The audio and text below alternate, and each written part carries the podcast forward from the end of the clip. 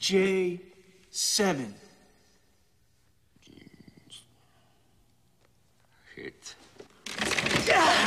I hit. You have sunk my battleship. Excellent! Yeah! I call this one Demon Knight.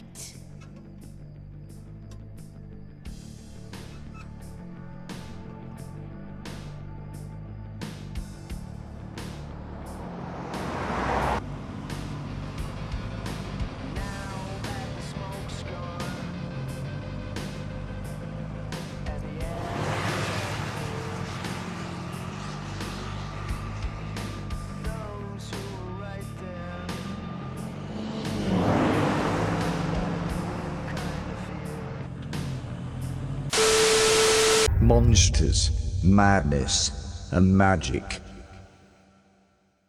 Welcome to the Monsters, Madness, and Magic podcast. I'm Justin, joined by my co-host Angelique. Say hello, Angelique. Angelique. that's your- Hello. Okay. Can you hear I me? think, I think that's her name. okay.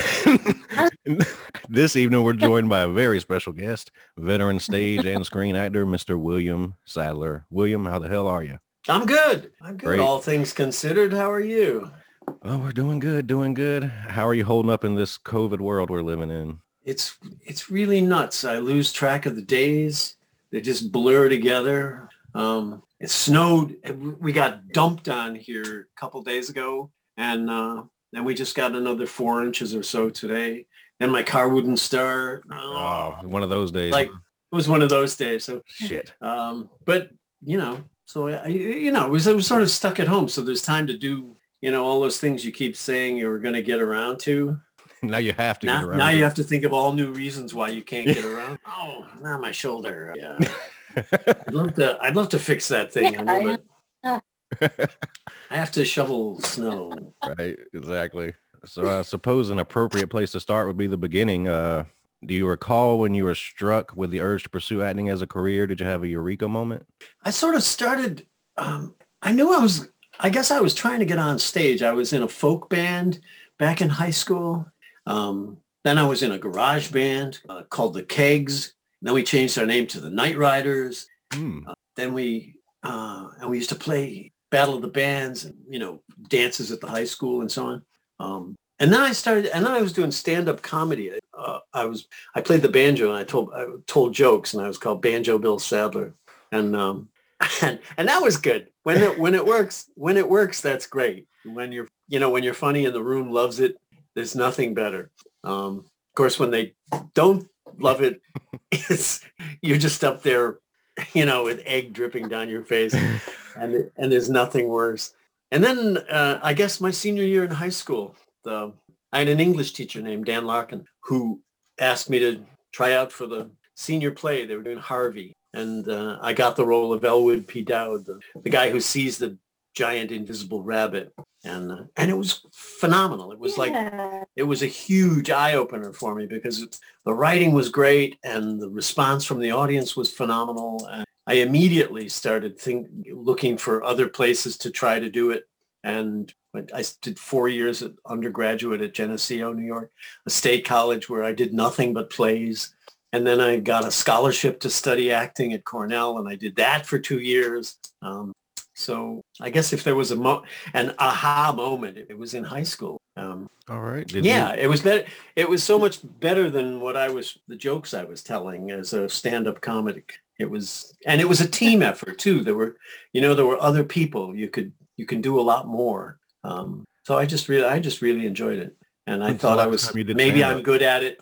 I wasn't sure. My dad wasn't sure I was going to be uh, successful at it. He insisted that I get a teaching degree at Geneseo, um, which is probably smart because, you know, most people don't make, um, right you know, eventually it's, it's a really, really difficult way to make a living. Um, sir but, uh, but that's worked out. did you have a favorite role to play during your time on stage On stage?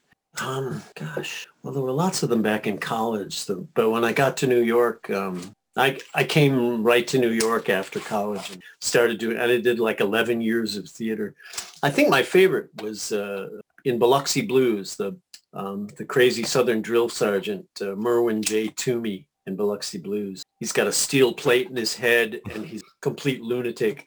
Um, and, and he's very, very funny. Um, he doesn't intend, he doesn't mean to be. He's not trying to be, but but he is. Um, I did that for a year and a half on Broadway. Yeah, I guess that's maybe maybe. So when's the last time you dipped your toe into stand up? Was that the was that the last time you did stand up back in the day? In stand up? Yeah. Oh dear. Yeah, that was the that was back in the day. I I don't uh no, I, I now I well before COVID I would play guitar and uh sing song. I've I've written tons of songs as well and I and I sing them and I play them. And between them I tell stories and uh, and most of it is funny. It's all, you know, bits and pieces of my life and behind the scenes stuff. I did I started a a YouTube channel called The Kitchen Tapes. Um, William Sadler, The Kitchen Tapes, and those are I, they're mostly funny. There's they're just humorous stories about working in movies, and then I sing a song on my songs. We'll have to check that out. I didn't know you had a YouTube channel. See, Yeah, definitely. Yeah. so Now, do you find stand-up be the most brutal form of putting yourself out there?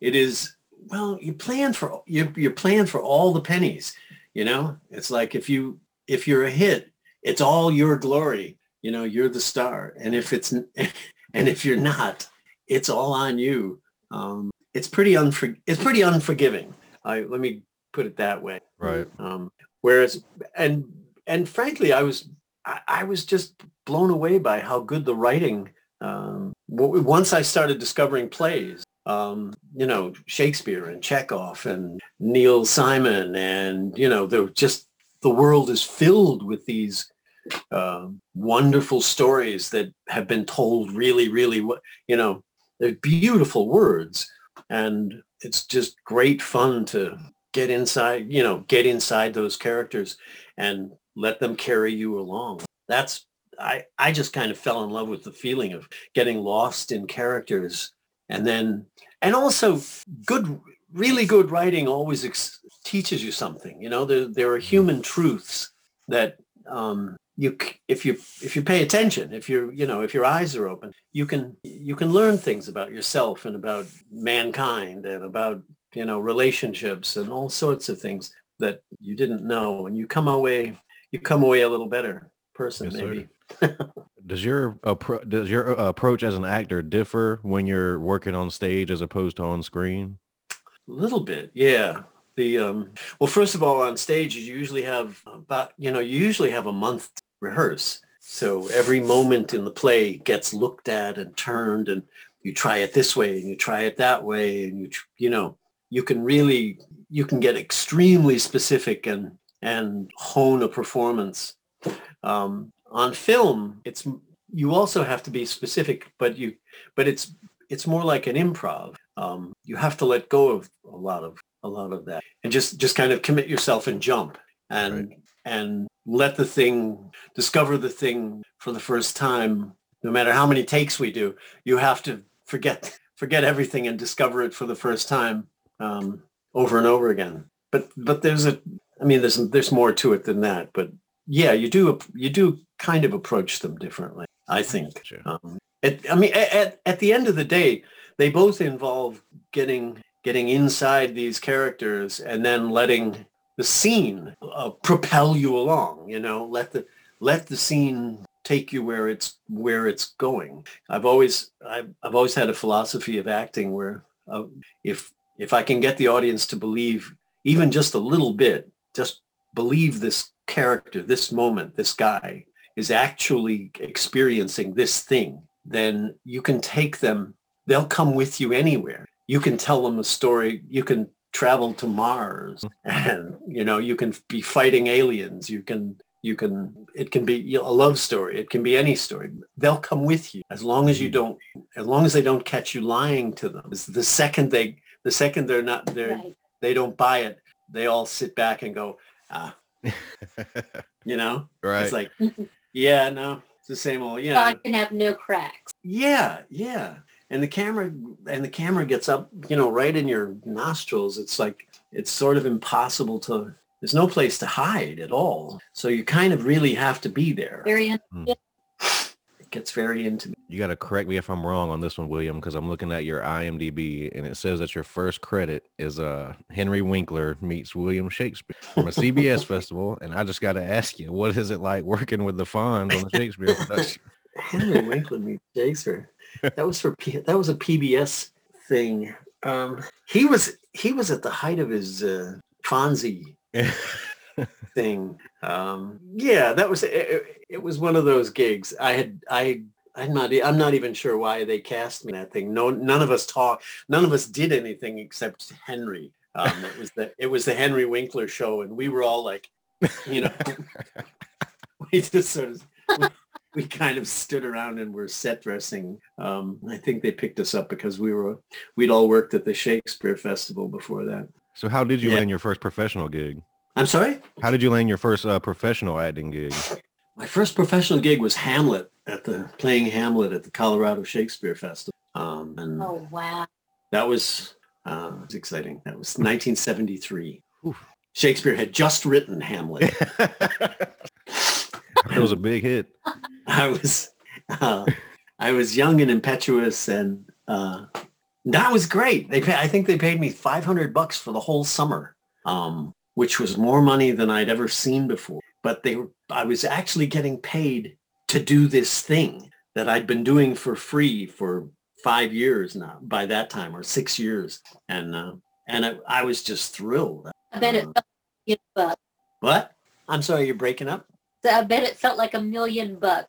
It did. Oh dang it. Hang on.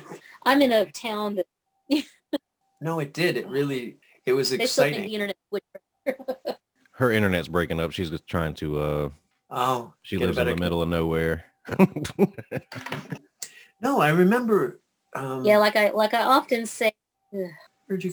Yeah, you're fine now, Angelique. I can hear you. I just can't see you. hang on one okay, good. Good. I, I lost my connection. It's okay. Technology. and we're back. Happens okay. to happens to all of us. Exactly. Ugh. I got a question for you, William. Uh, uh, Yeah. Demon Knight was the very first Tales from the Crypt movie, and you're in the very first episode. Now, was that a conscious choice, or did it just fall into place that way? I think it just fell into place that way. I was be, being the being in the first episode. Um, they actually had me in to audition for the cop at the end of the episode who arrests Niles Talbot. Um, and after I did, after I read for the, all he says is, "You, have, Mr. Talbot, you have the right to remain silent. Everything you say can and will be held." You know, I finished the, I finished doing that, and and uh, I asked Karen Ray what's what's going on with the role of Talbot, the lead, and she said, "Oh, they want, you know, they're looking for John Malkovich, you know, or Kurt Russell or something. They want a name." And I said, "Oh," and I left, and I left. I got halfway across halfway across the parking lot, and Karen Ray stuck her head out the window of the building at Fox and said, "Bill, come back here." And she gave me, she handed me the pages and said, come back on Monday. I'll put you on tape and we'll see what happens. And they, and it worked out, but it was a great, it was a, it was a fantastic moment for me because I had a ball playing the role. Walter Hill had fun directing it. I think we got, we hit it off really well. It launched the series or it Mhm. helped launch the series. And then one of the writers on the show was Frank Darabont, who did Shawshank Redemption and Green Mile and The Mist. And um, I went on to do, you know, all of this other stuff sort of grew out of, including Demon Knight. Um, Sort of a domino effect. Was that that first episode was a domino effect? yeah, yeah. Well, it kind I guess it kind of put me on their radar. And then it was, you know, then it became easier to, you know, I mean, those What? those first episodes were a domino effect for us as well. I mean, you are part of the start of so many of us monster kids path to where we are today. I mean, I mean, we're literally we were sitting here just going, "Oh my god, oh my god, oh my god!" We're talking to you because you're, oh, wow. You're such a part of our foundation. So, I mean, You must, you, you guys must have been very young. I don't I was know. born. I was born I in 1990.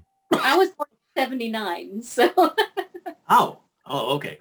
yeah, I No, saw I- them when I shouldn't have seen the them. things to look this You weren't supposed to be watching. I wasn't supposed to be watching them, but I was. No, I didn't. they were they were great and they became they became great fun after a while i think every you know all arnold schwarzenegger everybody wanted to get in everybody wanted to get in. Were fun to um but but um yeah that that one episode opened so many doors for me. I went on to do trespass with walter hill um the a movie, an action film with bill paxton and ice t and ice cube. And um and like I said, um, Shawshank and The Green Mile and The Mist with Frank, uh, Frank Darabont. It just sort of opened all kinds of doors, Yes, you know. sir. So I was very grateful. And come to find out, people have enjoyed that movie, Demon Knight. That's one of my staples of my childhood. Watch it don't- every. Dude, Yep. it's a great, it's a cool film. Billy Zane steals it out from under everybody, Oh, he's But- great in that movie. but you know, but he earned it. He was, he's outrageous and he's great in it. Did you have any interactions with uh, John Kassir when you worked on the either of the Tales from the Crypt? Uh, Yeah, we well, we we brushed by each other. I mean, we'd sit and have lunch together with everybody, you know. Um, I also did the wraparounds, I think, for Bordello of Blood, and Yeah.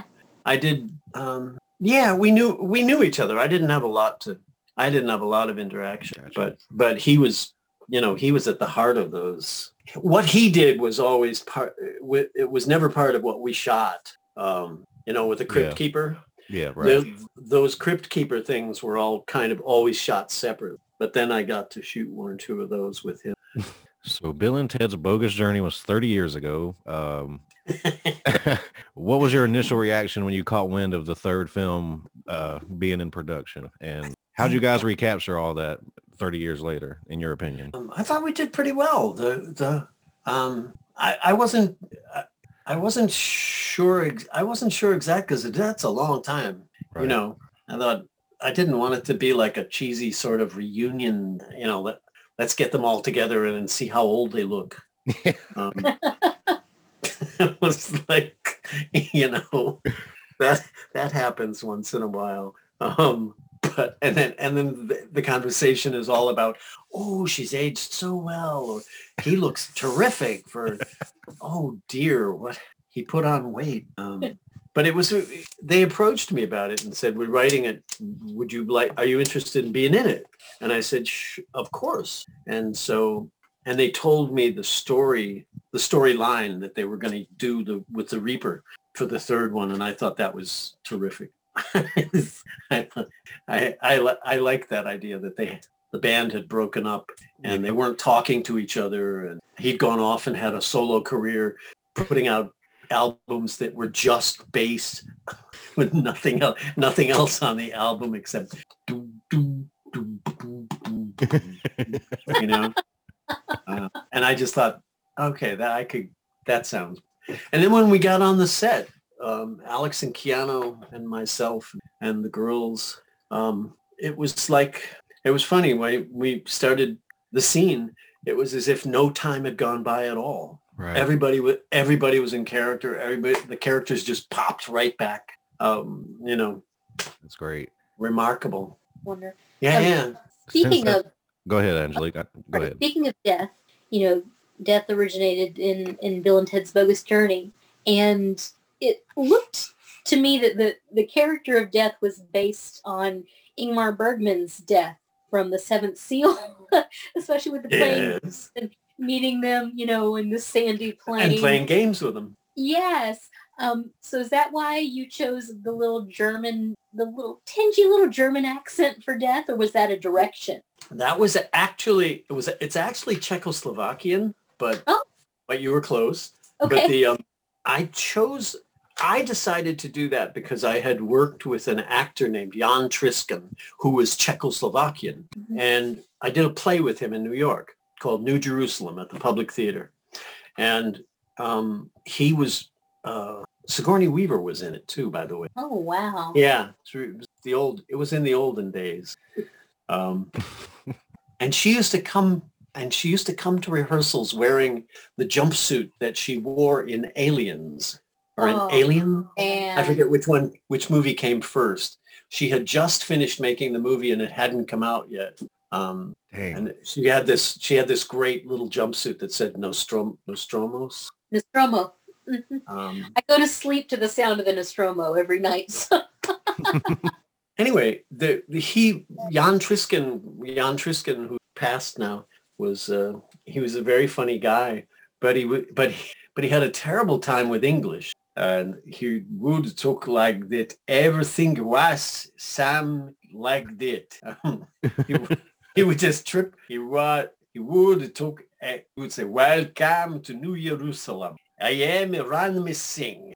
and uh, I just, I, I, it was funny and it stuck in my head. And I got the, I, I decided uh, when the audition came up for Death, um, I, it was funny. It, and it's, and it's funny. I mean, you, c- I, s- you can make Death sound like anything, I suppose, but Right. it really, but, but when I put the act, when I put on the, the Czechoslovakian accent, then every line was just sillier than the last. That it was just. Uh, I loved it. He was my people favorite. people would laugh just hearing him say, you know, your ever sank my biddle. And it was like people just fell on the ground. And it was like, oh, it was like, oh, okay. Um, I was a creepy, A creepy kid. I loved death, and I loved just because in in my mind, even as a kid, you know, death could not be American because death is older than time. yeah. So at no, it just so- didn't seem, it wouldn't have been funny at all. exactly, exactly, and I loved it. And I just I loved the cadence of your speech, and when you did that little rap. You know, you might be a king or a little street sweeper, with the reaper. You know, That was, I loved it. that's, well, that's, thank you. That was, uh, that was actually, they had written a different rap and I didn't, um, I couldn't, I couldn't quite make sense of the other, what they had written, the one they had written. Um, no offense to the writers because they're wonderful, but, um, but I asked them if I could take, try, take a shot at writing a little rap thing. And I wrote, I wrote that one. You might be a king or a little street Oh wow. um, which was a nice, it was a nice, it's a funny touch because um, what happened, and maybe this is because of the stand-up comedy, comic, um, for years in Hollywood, they were casting me as the heavy. I was the bad guy in Project X, and then the bad guy in Hard to Kill, and then the bad guy in The Hot Spot, and then the bad guy in Die Hard 2. And, you know, I was just like this villainous, cold-blooded guy. And I suddenly got a chance to be silly um, and create this, you know, create this larger than life character who has his own problems. Don't overlook my butt. We And won't. And I just kept, I just kept a- adding lines. I just kept like ad libbing stuff, and um, we were shooting in the, we were shooting in the hardware store, and he's trying out the weed whacker and so on. And I thought, wouldn't it be great if, if, if he comes, if he, if death came along, you know, met someone who was smoking, and just in passing, just said, "See you real soon," and and keep on walking, and the guy goes. "Oh," and puts the cigarette out. I thought that would be really that'd be really funny. right. It's not in this. it wasn't in the script and they didn't have an actor to play it. I mentioned it to Pete Hewitt, the director, and he said, "That's great. Bring the camera over here." And Pete Hew- the director plays the guy who smokes and we shot it. Took, you know, took 2 minutes and it was in the movie. But That's fantastic. but it but it I kept having these ideas like popcorn, you know, and they weren't all brilliant, you know. A lot of them didn't make it into the movie, but uh, but a bunch of them did, and it was uh, it was just great to be part be able to unleash that funny, you know, side. Now, in your experience, is that something that's uh, common when working on a film that they would take advice or input from actors and whatnot? No, no, no. I shouldn't even tell that story because no one, no one's going to want to work with me now. no, but you get, I know it's nice though if you have an idea and it's, it was something that uh, they, it, it- was, it was just sort of the, it had the right tone and the right, it was really easy to shoot it. Um, Right. and, uh, you know, so they accommodated it. It wasn't, they didn't, it wasn't that they want, it wasn't that I wanted the moment or I needed another, another funny moment. I just thought it would be a, right. I thought it would be a funny thing to see him meet someone who was smoking because I was smoking it. Um, say it Anyway. so it's been 30 years. Uh, when you're seeing Keanu and all these guys again, in since Bogus Journey, he's become, you know, he's been in the Matrix, he's been in John Wick, he's pretty much one of the biggest stars in the world. Have did you notice any growth when you when you guys work together again? Had he is he larger than life now? he was i guess when we were i, I only knew him from bogus journey i didn't um I, I i knew him from bogus journey and i also knew him from um um no that's that's really what and he was he was different back then. I don't think he was i'm not sure he uh i'm not sure how much he wanted to do bogus journey um he seemed distracted and um he was hanging out with the uh, red hot chili peppers in his trailer. Oh, and yeah, yeah, I didn't know was- that. and and yeah, no, it was great. I don't know, he was just wilder and young. I mean, he was young and really wild. He would get on his motorcycle at the end of the day. We shot in Santa Clarita. He'd get on the motorcycle and blast off down the road, down the highway, and uh, no helmet, no, no, just gone. And uh, I was always, I was always just a little bit worried that they were gonna, I was gonna get a call in the, you know, the next day that there's been an accident. Because he was, kind, he was maybe just a little more reckless. And then this time around, um, you know, he was, he was sweet and he was quiet and he was business. You know, he, he wanted to do it and he wanted, you know, he was just there a hundred percent. It was, he was older. He was more mature. Right. You know what I mean? He, yeah. his, he was much more focused. I, I thought, That's cool. my, my opinion. Angelique, uh, Die Hard. yes, Die Hard. One of my Yes, very Well, he already knows. as someone who appreciates certain bits of anatomy, Yes, Yes, ma'am. you spend the first, you know, basically what ten minutes of the movie and you're all together. Not that I mind. It was a brilliant scene. you should have got an Oscar. I'm just saying. Thank you. um, how how was shooting? I mean, that that has to be just kind of shocking. Like, oh shit, I've got to be naked in front of the world. You know, That's exactly. everybody on earth is going to see my ass. You know, how do you prepare for something like that? you tell them get me a trainer and get me into the gym and push push that scene off to the end of the movie um don't don't make me shoot that tomorrow. We'll shoot that you know six weeks from now ten eight weeks from now and uh, and i'll do it. And i did. Um that's exactly what i did. I wasn't and there was no nude scene in the it's funny that people think people it jumps out at people that ass. It jumps out it jumps out that moment jumps out at people. Um and i it, it's it's not in the script. It just says a half it's in the script i think it says a half naked man doing tai chi in his hotel room. It doesn't specify which half though. So. Doesn't say which half and uh, we finished the we finished the costume fitting um and uh, I had tried on the uniform and I tried on the coat and the boots and the this just all of this stuff.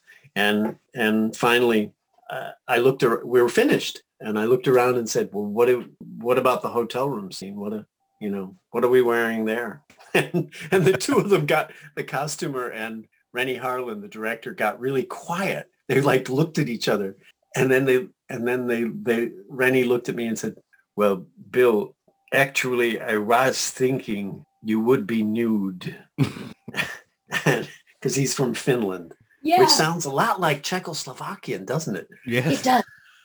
Anyway, that's that's when I found out about it, and then I told them, "Get me a trainer." I didn't want to. I, I I thought two things. I thought, "Wow, that's an that's an that's an interesting and arresting way to meet this character." Mhm. Um, like Yeah, there's a, there- there's a there's a He's a- naked there's a naked man having a fight with invisible people in a hotel room. You know, this this can't be good. Whatever whatever he's about, um, it's going to be dangerous. And I thought it's a great way to introduce a character, but but the downside was, you know, your ass is going to be hanging out there, and the biggest I had seen the first Die Hard, and this was like the big follow-up summer blockbuster, you know, Yeah. So everybody on the planet was going to see this No over and pressure. over. No, No pressure. no pressure. So I didn't want to look at it when I was 60 and say, you know, look at that. Wow. Why didn't you do some sit-ups or something? so I got it. So I worked my ass off. Well, Literally. you did great. and it was supposed to be a closed set um, um, where and a closed set is usually the director and the camera crew that's it nobody else you know sound guy no one else can get close to the set and um, i got there and there were like a hundred people oh, no. on the on the set at fox they were like they had set up chairs all along the front of the set and and Joel Silver was sitting right in the middle. The executive producers were there. People were bringing pizza. Um, It was like a peep show. yeah, it was great. It was great fun. I mean, I guess they could probably couldn't do that these days, but they could do it then. So, William, when you're working, uh, Shawshank is widely considered one of the greatest films of all time. When you're an actor working on a movie like that, do you have a feel of how what you're working on? Is there a pulse that you can feel when you're working on something that great? I think we I think we all knew it was a good story. It was a you know it's a powerful story that you could you could really get behind. Um, but I don't think any of us knew that it was going to grow and become this cultural phenomenon that it that it's become this cultural sort of touchstone for people. Um, and it, but that said, you know, when we sit in those dining hall scenes and you're sitting across from Morgan Freeman and James Whitmore is next to you this way and Tim Robbins is over there and it's like everywhere you look there's you know all of these phenomenal these wonderful actors and we've come to play you know? And nobody wants to drop the ball. Nobody wants to be I, th- I think that's part of the reason that the movie works as well as it does is that there was um, such a it was just such a good ensemble. We listen you know we listened we listened to each other so well um, and th- there was just this kind of all there was always this little crackle of of side glances and um, relationships flying all back and forth. It was that made it it made it great fun. You know i would look at brian libby and he would look he would glance at me and then he'd he everybody had a reaction to everything that was going on. So it made it just made it a wonderful ensemble. Uh, it felt very alive you know the the scenes would just kind of lift off the table. Uh, speaking of great movies, you said The Green Mile is one of the more difficult films that you've worked on. Why is um, well i had to run in it. I'm not a runner and uh, i don't i really don't like to i don't like to run. And uh, the the other thing was that he i had to pretend that uh, my two daughters had come out on the porch and there's blood all over the porch and screen door has been slashed and that my two daughters are gone. And that and i had we had my wife and i had a daughter about that size at the time. And you sort of have to um, put yourself in you have to imagine it really well. You have to kind of go you you have to go there a bit um, for it to feel real for for the camera. And it was just such an uh, painful place to go to be that kind of frightened you know you're going to find them. Are they all right? Are they all right? And because because i had a daughter that age too. It was just a, it was just emotionally a really hard thing to do over and over and over. I, had to, I also sometimes you joke around with the crew and tell stories and laugh and eat a sandwich and drink a coffee and then turn around and do the scene. Um, because it's you know the scene doesn't require you know it depends on what the scene requires this those those moments though what i had to do in the green mile was required that he be just about, about as frightened as a human can be to think that your child you've lost your you'll you're in the process of losing your child right right in front of everybody's face so yeah that's why it was hard harder to jump into something like that? You know, fresh Yeah. off the camera. Yeah. And you kind of and i sort of had to i felt like i had to keep stay in that mode stay in that mood all day long you know, um, i couldn't turn it on and turn it off and go have lunch and you know uh, they yell action and i could you know put it on like a coat. I didn't mean to interrupt Okay. you, Angelique. Go ahead. So, I Go mean, ahead. I, I can't hear the words "The Green Mile" without tearing up. So, as as an audience member, knowing how emotionally devastating it is to watch that movie, you know, and of course read the book because it's you know a thousand times more than what could be put on the screen. But to see you and to know that you've got to put yourself in that sort of place, I can't imagine how hard that is. You have to, and Frank Darabont, the director, is also he. You know, he wants he tends to squeeze every ounce of everything out of every scene. Um, you know, so it's you know he want he wants 110 percent, and that's so if and that particular that particular scene was just that it was just difficult because of that because of that uh, you know i had to be in that place for so long William, what would you say is the best acting advice you've received to date? The acting advice. Um, hmm. the, the the only act, the only acting advice I ever pass along to anybody is I have there are two things. One is do theater. If you're an act young actor, get some theater because that's where you that's really an actor's arena.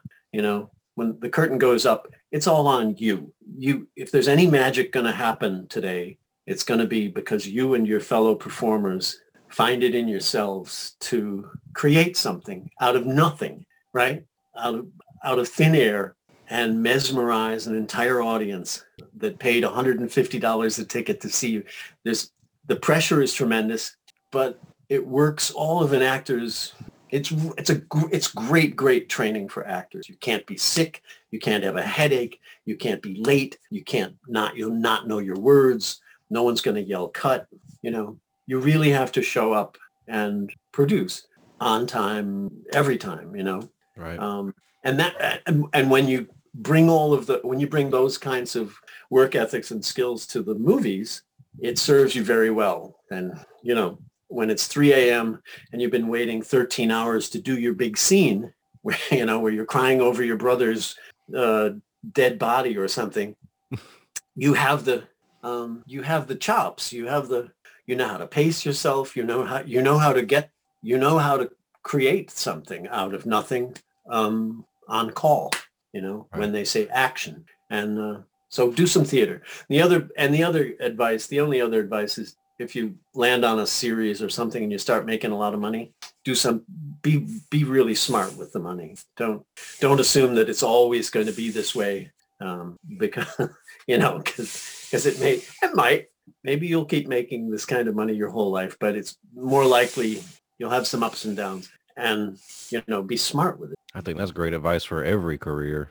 And then Yeah. you don't have and then you you know th- then you don't have to say yes to everything that comes down the road um you know you can Right. afford you can afford to be pickier William, we're not going to hold you hostage all night here, so we'll wrap it up with these two questions. Mine is, what are your favorite films? wow gosh i've got so many i've got a lot of favorite films i love the matrix Oh, i think the matrix is wonderful the first one i love unforgiven great the movie. clint, e- clint eastwood film i love the wizard of oz uh, singing in the i love singing in the rain i think there's a there's there's a number of perfect movies like really just beautifully drawn movies i don't know pretty long list That's a good list so far. I'll take it. That is, that's great. and what's your other question The other question is from me. Um, I love to- yes I love to ask this of, of all of our guests. I'm the fiendish foodie uh, here at Monsters Madness and Magic. So my question to you is, what is your go-to movie snack? What's that one munchie that makes your movie watching experience just perfect?